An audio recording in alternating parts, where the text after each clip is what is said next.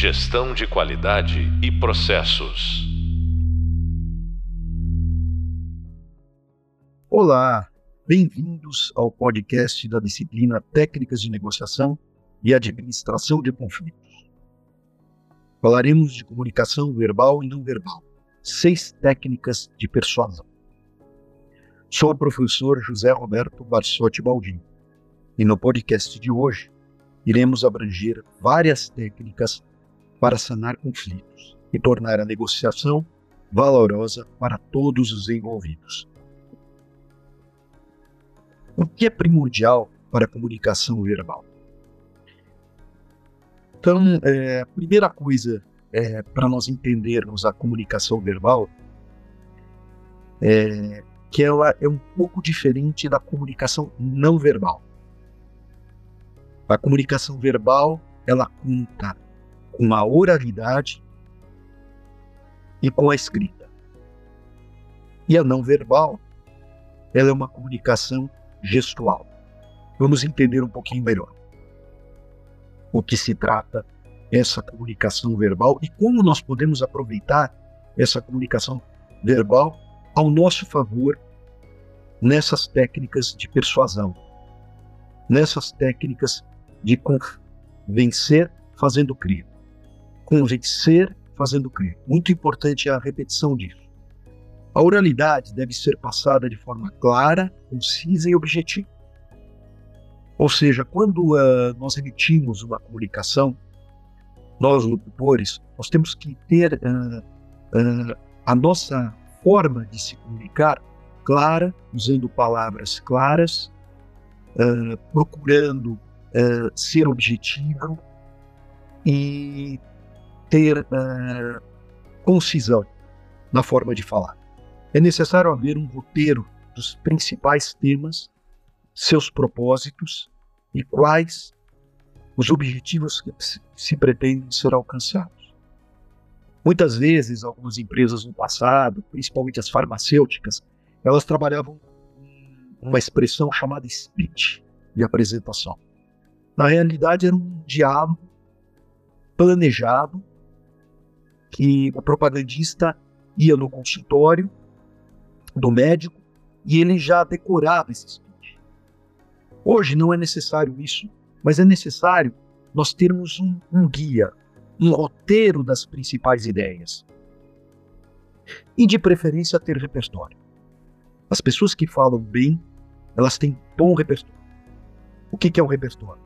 É você ter vocabulário, é você ter boa argumentação, é você ter conteúdo. Se você não tem isso, é muito difícil na oralidade você é, desenvolver frases e argumentos é, num bom discurso. A distinção do tipo de público é um meio para preparação, aproximação e comunicação. Lógico, é, isso é uma coisa que tem que ser falada sempre. Os públicos, eles são distintos. Os públicos é, têm formas de captar a mensagem diferentes. Então, é muito importante a gente estudar esses públicos. Porque a partir do momento que você estuda bem o público, você não corre o risco de usar um linguajar que ele não entenda. Então, um exemplo simples é que uh, se você está lidando meio acadêmico, de professores para professores, você tem um tipo de diálogo. Se você está lidando entre professores e alunos, você tem que ter um outro tipo de diálogo. Se você está lidando com um grupo é, dentro de uma empresa, você tem que ter um tipo de discurso, um tipo de diálogo. Se você está lidando na área operacional de uma empresa, existem códigos de entendimento das coisas que devem ser usados. Se você está lidando na área financeira de uma empresa, existem códigos que você tem que aprender a falar, a se aproximar, mesmo você não sendo daquela área.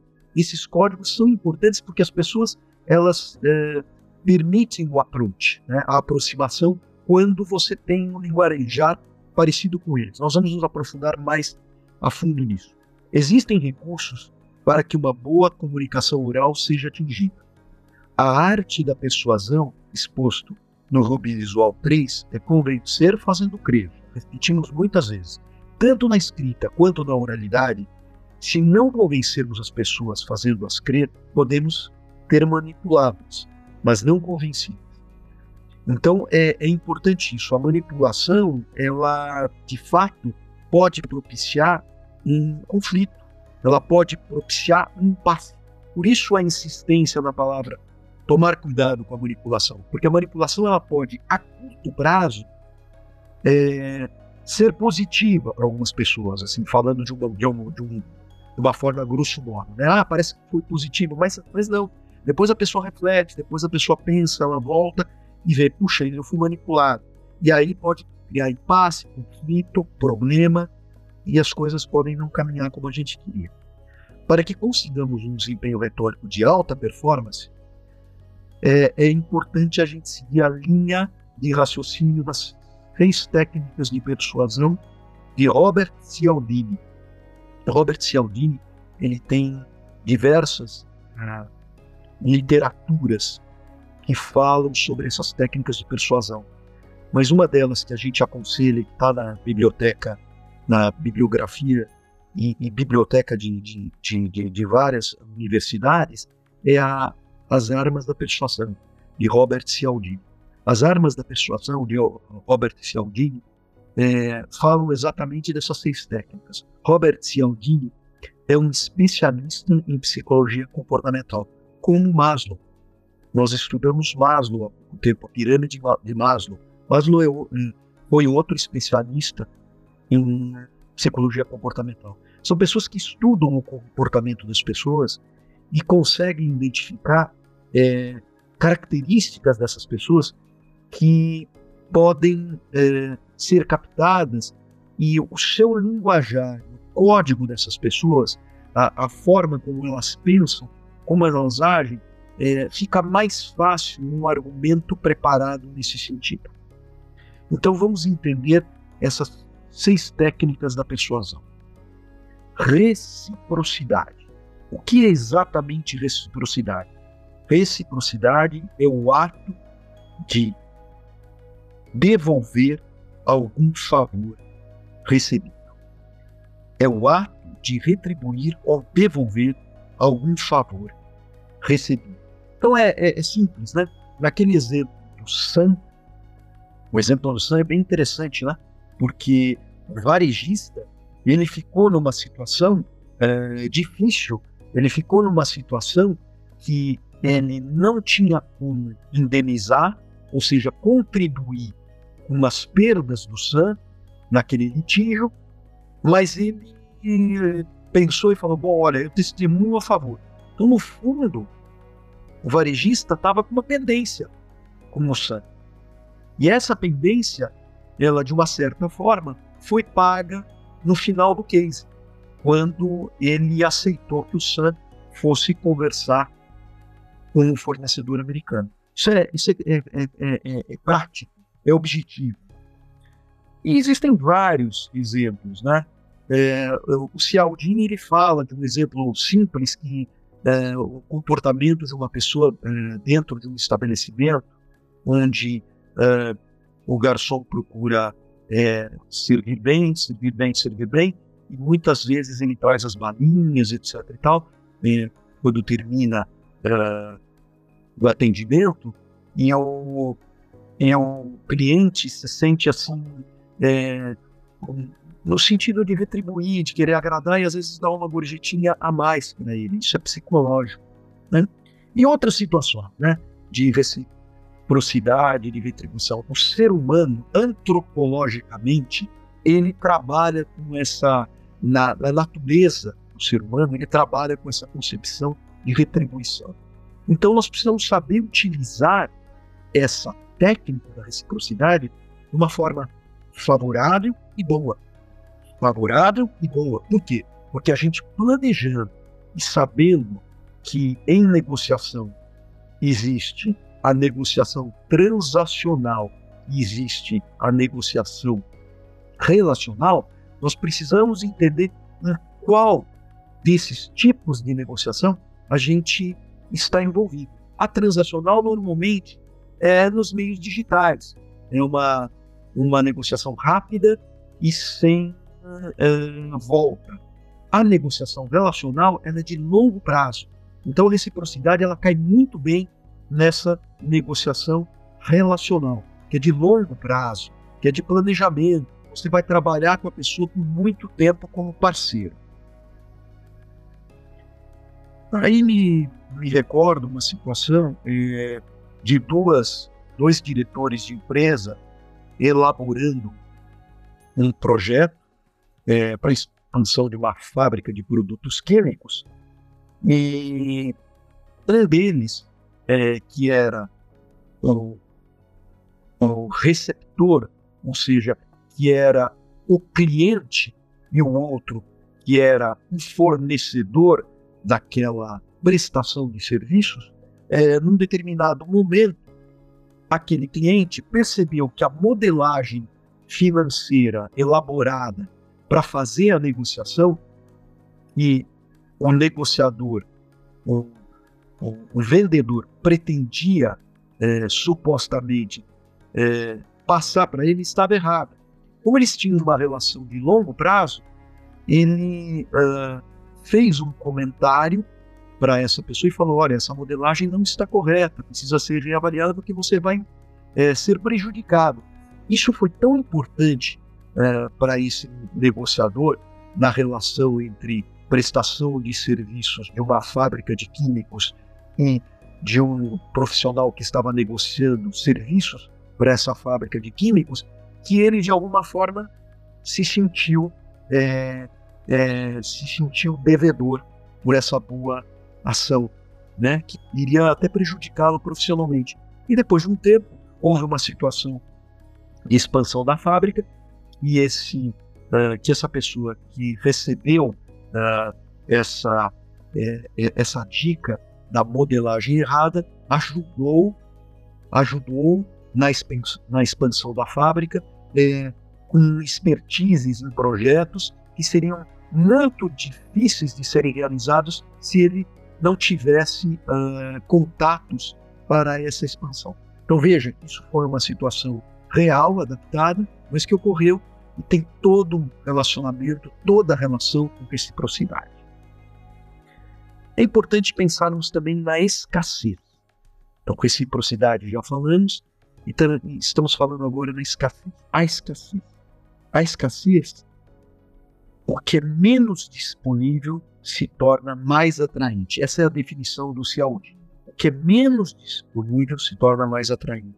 Uma oportunidade. É sempre assim. Em todos os sentidos, né? Se a gente pensar, né, é, numa situação da, de uma, da venda de um aparelho eletrônico, né? Nós estamos comprando uma televisão. E, de repente, nós eh, estamos numa loja, presencialmente. A gente não está comprando eh, via digital. Estamos comprando, não estamos comprando no e-commerce, estamos comprando presencialmente. E aí nós começamos a, a nos interessar por, aquele, por ele, aquele aparelho de televisão, e o vendedor se aproxima e observa que nós estamos muito interessados. E aí perguntamos uma série de coisas para ele, etcétera. E aí... Eh, passamos um preço que para ele está muito puxado, né? E aí o, o vendedor, percebendo que pode perder o negócio, ele fala: olha, só tem uma, uma situação aqui importante. Eu acho que essa televisão é a última, é a única que está aí, é do showroom. Talvez eu não possa vender para o senhor. Aí, essa situação é, cria uma alta expectativa, porque, puxa, a televisão não está lá. Eu estava brigando por preço, mas ela não está lá, e eu estou numa situação que eu preciso comprar ela nesse momento. Eu não tenho como acionar uh, a internet, enfim, eu não tenho situações que possam substituir esse preço. E esse preço está bom, ele não está mal, é que eu estou tentando barganhar. Então, o vendedor, muito esperto, falou: olha, eu vou até o estoque para dar uma olhada. E aí ele demora, etcétera. Talvez no estoque tem muitas televisões, mas eles sabem que essa questão do, do menos disponível vai valorizar mais e vai fazer com que o comprador fique vulnerável. E se ele fica vulnerável, ele uh, tem a disposição de não barganhar tanto. Então a escassez, escassez entra nessa, nesse quesito, né? A compra de um carro, uma concessionária, exclusivo, ser fornecedor daquele chumbo, ser exclusivo, ser especialista numa situação onde é, não existem outros, mas é, eu sou o responsável. Enfim, é, são situações que podem é, me ajudar e fortalecer é, a minimização da barganha do comprador. Coerência e compromisso.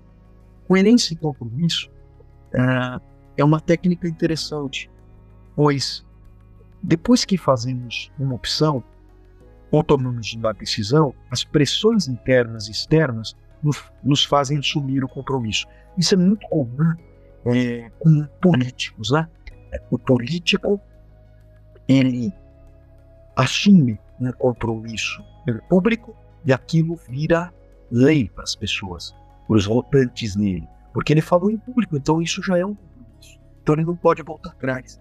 E às vezes também a coerência é que a pessoa pode até não estar tão certa no que está falando, mas ela já se comprometeu, ela já firmou aquilo como a verdade, então fica muito difícil ela voltar atrás.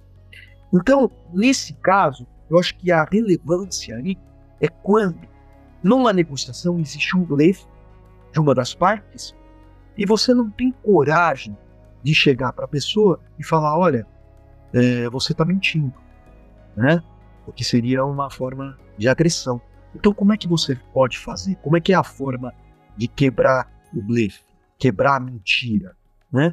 É você é, criar uma ata, é, documentar o que ele está falando. A partir do momento que ele tem que documentar o que está falando, se ele não aceitar, criar empecilhos, voltar atrás e não quiser continuar a negociação, prova que ele estava blefando. Então é muito importante, nesse quesito de técnica de coerência e compromisso, é nós estarmos cientes que a ata, que o documento, que o contrato são fundamentais para comprometer as pessoas naquela conversa que às vezes não tem muito compromisso, mas que se você propõe a ata, o jogo da negociação fica diferente, a seriedade da negociação fica diferente. Então as pessoas começam a levar mais a sério é, a situação da conversa, não tornam a conversa é, pouco importante, pelo contrário. Sempre em reuniões ou de negociação, reuniões diárias, reuniões onde envolvem assuntos, projetos, problemas, objetivos, é importante ter uma ata. Isso está muito relacionado com esse compromisso e com essa coerência. Conexão. Elementos ou pessoas que simpatizamos e nos conectamos. Então, aqui tem duas linhas de raciocínio, né? A conexão é quando a gente tem alguma afinidade, né, com aquela situação. E hoje existem cursos, existem muitos materiais que nos falam sobre o espelhamento da comunicação, o rapport. O rapport, né, é uma técnica de aproximação, né? É uma técnica de aproximação que justamente é, faz com que aquela pessoa que, é, que está negociando observa detalhes do outro, detalhes é, físicos, detalhes de vestimenta, detalhes de palavreado, detalhes do mobiliário, detalhes é, da decoração, etcétera. E tal, e ele consegue identificar códigos, códigos de aproximação, de conexão, e ele consegue é, usar esses códigos a seu favor. Então é muito importante, quando a gente fala em rapport, também a questão da empatia, se colocar no lugar do outro, né? Essa palavra é muito forte, se colocar no lugar do outro. Se você se coloca no lugar do outro, você tem condição de analisar e ver a situação. Fator social. Fator social é nós pensarmos, né? Quer dizer, como a gente pode usar é, a aglutinação, né? É, A, a, a quantidade de pessoas, é, é, quando as, as pessoas elas ficam em volta do mesmo lugar, quando existem uh, é, pessoas é, reagindo uh, e aprovando situações que muitas vezes você não sabe nem por que elas estão aprovando. Mas se todas elas estão aprovando, eu, já é uma forma de credibilidade que eu também poderia aprovar. Então, um exemplo clássico, né, é, de fator social é quando você tem um restaurante onde existem é, muitas pessoas é, frequentando e outro restaurante de, do lado sem nenhuma pessoa frequentando ou poucas. Isso já é uma leitura de sucesso no primeiro. E às vezes não é verdade. Às vezes é porque aquele local é um local de, de buchicho, as pessoas estão lá e ficam lá, mas talvez a comida não seja tão boa como a, o, a, o outro restaurante. Então é interessante como esse movimento, né, é, de pessoas reagindo igualmente aos outros em determinados fatos pode ser uma vantagem, uma técnica, né? Me lembra uma situação de muitos anos atrás, né, que fez com que os carrinhos, esses carrinhos de supermercado, eh, fossem, eh, eh, fossem uh, uh, usados pelos uh, compradores de supermercados. Até então, as pessoas não usavam carrinhos, elas usavam sacolinhas. E um determinado proprietário de uma rede americana, no começo dos anos uh, trinta, do século vinte, ele percebeu que poderia ser feito carrinhos para que as pessoas pudessem comprar mais. É, esse Silver Goldman foi o criador dos carrinhos. E ele, é, numa rede é, chamada Humpty Dumpty, ele é, criou os carrinhos, mas ele sentiu que as pessoas não usavam os carrinhos, porque, até porque não conheciam. Era um modelo diferente, eles estavam acostumados com o modelo antigo, o paradigma antigo. Então ele contratou figurantes para um determinado período usar os carrinhos. E esses figurantes é, começaram a dar uma sensação que era melhor usar carrinhos para pôr os alimentos, as comidas, as, o, o, todos os produtos que a pessoa iria comprar. Isso é um exemplo de fator social. Ou seja, pessoas reagindo igualmente aos outros em determinados fatos. Então a gente precisa pensar como podemos usar isso é, numa técnica de venda em situações específicas. E autoridade, né? Autoridade é uma situação que é, muitas vezes é, as pessoas é, é, elas agem porque a outra pessoa tem muita autoridade. É, é o caso é, de uma situação Dos, uh, dos, do, do meio digital. Hoje o meio digital força muito isso, né? Força no bom sentido, né? Os influencers, né? As pessoas que influenciam os outros, né? Os grupos de referência, né? Nos canais sociais.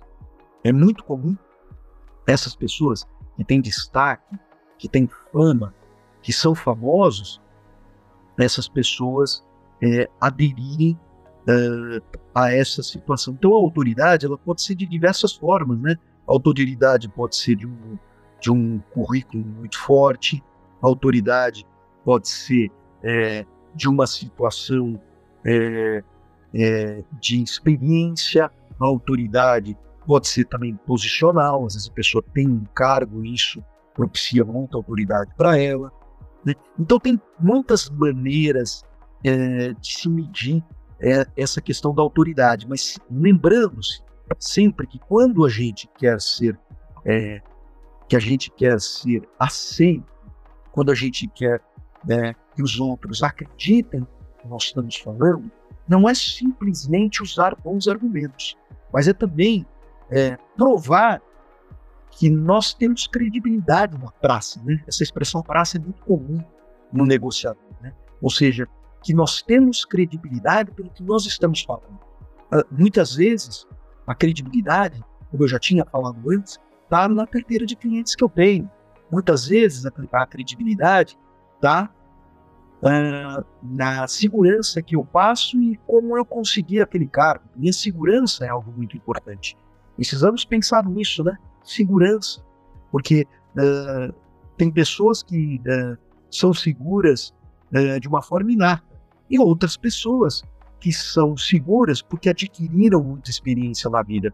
Então, muitas vezes, é a experiência daquelas pessoas, através da curva de aprendizado, que eu já falei outras vezes, que propicia para aquelas pessoas justamente essa credibilidade, esse, esse saber que ele falou e que ele é referência. Muitas vezes é referência, a pessoa é referência no assunto, né? A referência no, no assunto da autoridade. Então, veja, nós falamos de seis exemplos importantes de persuasão baseado nas técnicas comportamentais do estudioso, pesquisador em psicologia comportamental, Robert Cialdini. Quem quiser estudar um pouco mais, se aprofundar, é, existem muita literatura, muita bibliografia e muitos áudios, né, em vários é, é, canais que falam sobre esse tema, porque esse tema ele é muito relevante. Outra coisa importante nesse contexto é falar alguns filmes, né? Eu normalmente, quando eu dou aula é, para as pessoas, eu costumo trabalhar com filmes como referência. E hoje eu trouxe para vocês alguns filmes importantes que eu vou resumi-los é, nesse pouco tempo que temos, para que vocês possam aplicar a técnica baseado na identificação de um filme. Então, um dos filmes que é muito interessante é a, a Negociação.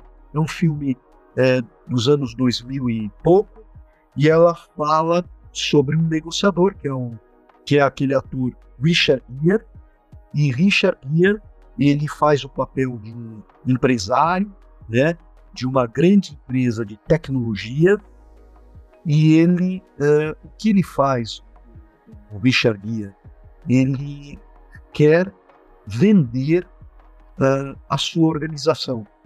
E como ele quer vender a sua organização, ele está intermediando um poderoso do mercado financeiro. E o que acontece? Uh, a negociação fica travada e aparece uma cena dele entrando num escritório lá que está intermediando a negociação. E ele conversando com esse intermediário, ele per- percebe que o negociador, né, que é um grande comprador, ele, na realidade, a, a preocupação dele é com a variação na bolsa. Então, o Richard Gere, que é o dono da empresa, ele vai no restaurante e tem uma cena espetacular, que aí começa a barganha entre ele e o, o que está intencionando comprar, que é um show, né, um restaurante tudo sofisticado, de luxo, e eles, uh, no diálogo, eles uh, aplicam algumas dessas técnicas de persuasão. Acho que vale a pena olhar. Outra dica é o filme McDonald's for the First Time.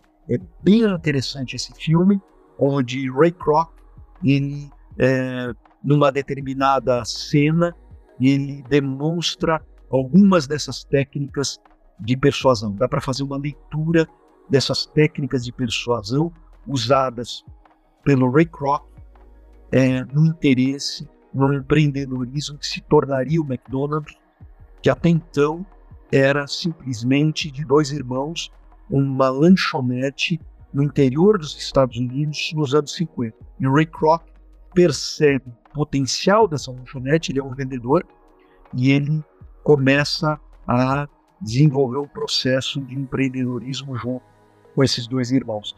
E para terminar Uh, essa historinha, uh, existe também outra questão muito relevante, que é o metrô cento e vinte e três, o sequestro do metrô cento e vinte e três. Na realidade, o nome do filme é esse, o sequestro do metrô cento e vinte e três. Vale a pena, é um filme de terrorismo, na realidade não é bem terrorismo, porque uh, o filme é de sequestro, mas de terrorismo, de apavoramento dentro uh, da, dos, uh, do do trem, de alguns trens, e os sequestradores, eles é, estão é, chantageando e usando essas técnicas de persuasão. Dá para fazer a leitura é, do sequestrador, né, o incentivo do sequestrador é, em o incentivo do sequestrador em apavoramento, em usar da força, e ao mesmo tempo existe um personagem é, que é o controlador dos trens, que começa a negociar com o sequestrador. E essa pessoa que dá suporte à, à, à questão da organização dos trens começa a ser a referência de negociação com o sequestrador. Aí é, entra a SWAT, entra todas as, aquelas é, especialistas em, em administrar negociação, é, é, se passa em Nova York, isso, mas o sequestrador começa a desenvolver uma afinidade com esse, essa pessoa que é a que controla uh, o destino dos trens, para onde vai os trens, e aí se percebe que essa pessoa, com simplicidade, com habilidade, com empatia, ela começa a ter uma approach, uma aproximação com o sequestrador. E vale a pena ver o filme, inclusive dá para ver o filme inteiro, que é, você pode fazer algumas leituras dessas seis técnicas é, que entram, é, entram assim como luva em algumas cenas do filme. Não são todas as cenas do filme que você pode é, é, balizar essas técnicas, não são todas. Mas é interessante porque é possível, sim, é, através desses filmes, fazer uma leitura das seis técnicas de persuasão. E para finalizar, eu gostaria de enfatizar alguns é, personagens que sempre tiveram ah, uma oratória muito forte, muito presencial. É, eu diria que um deles que foi muito marcante foi o presidente, o ex-presidente dos Estados Unidos, o Barack Obama. Né? O Barack Obama é, foi um presidente, aqui não é uma questão de avaliação de linhas políticas, mas é de habilidade na retórica. O Barack Obama, é, existem pesquisadores que na primeira tentativa de eleição do Barack Obama, ele era um desconhecido, completamente desconhecido. E esses pesquisadores que começaram a é, estudar o comportamento do Barack Obama, né, começaram a observar uma série de técnicas de entonação de voz, uma série de técnicas eh, de olhar, uma série de técnicas de postura física que faziam o Barack Obama se tornar um grande, um grande orador, um grande homem que dialogava. E ele usava uma uma técnica que muitos outros políticos e oradores usam, né? É contador de história, o storytelling. Storytelling, é, o que é um storytelling? É o contador de histórias, aquele cara que conta histórias. Muitas vezes, para a gente quebrar uma barreira de negociação, não vale a pena já entrar na negociação e começar a falar, mas sim contar uma narrativa, uma narrativa interessante, uma narrativa que está dentro da proposta, é, da situação momentânea, uma narrativa que ocorreu referente a um, uma situação é, que você pode é, concluir que o, o, o, o, o comprador gosta de ouvir. Isso ameniza a situação, isso torna a situação agradável para depois você entrar na negociação. Existem outros oradores, né? Abraham Lincoln, né? Você tem o próprio Robert Kennedy, né? John Kennedy e Robert Kennedy eram grandes oradores, principalmente o John Kennedy. Você tem ah, o, o Papa João Paulo segundo, era um grande orador. Né? Então tem algumas pessoas que são marcantes nessa forma, nesse carisma, né? Né? A princesa Diana, né? Ela era brilhante. A princesa Diana, ela era brilhante na forma de olhar, na forma de se comunicar, na forma de se aproximar. Então veja, técnica é importante, mas você tem que trabalhar com a questão visual, com a questão cine- cinestésica, com a questão é, é, de, é, de possibilitar é, esse encantamento das pessoas. Isso é treino, é exercício, é treino, é exercício, é treino, é exercício. Por isso é muito importante a gente ficar atento a alguns modelos. Nesse caso de, do, do avanço das redes sociais, é entender os influencers. observar como essas pessoas influenciam os outros. Muitas vezes a, a linguagem influencer não é uma linguagem, um linguajar eh, de, um, de, um, de, uma, de um português castiço, mas sim de um português, uma forma de colocar o, a, a língua portuguesa coloquial, e às vezes a coloquial até que não se entende muito, mas no meio que ele está, nas pessoas que o ouvem, isso serve, isso é importante, isso é interessante para ele. Então, veja, né, a importância dessa avaliação de público para depois você usar as técnicas de reciprocidade, as técnicas de escassez, as técnicas de conexão, fator social, autoridade, coerência e compromisso. As seis técnicas de persuasão do estudioso em psicologia comportamental Robert Cialdini ajudam o negociador a desenvolver maior percepção sobre o cenário em questão. Pode ser um facilitador na quebra de ruídos comunicativos. Então, repito, a persuasão moderna, aristotélica, ela eh, desenvolveu, ela se desenvolveu por vários estudiosos. E Robert Cialdini é um especialista, é uma pessoa que dá dicas de como a gente envolve as pessoas, de como a gente se aproxima das pessoas. Por isso é muito importante a gente estudá-las e aplicá-las. E como aplicá-las? A gente pode aplicar com amigos, a gente pode aplicar no meio empresarial, na organização, a gente pode aplicar em casa, a gente pode aplicar no trânsito, a gente pode aplicar numa compra simples ou numa compra complexa.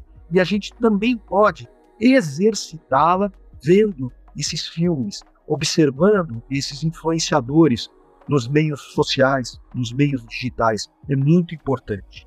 Até mais. No próximo podcast falaremos sobre a comunicação digital. A comunicação digital é algo essencial hoje em dia.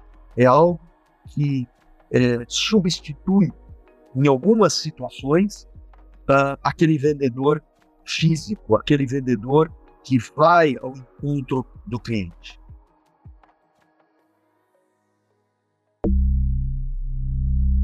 Gestão de qualidade e processos.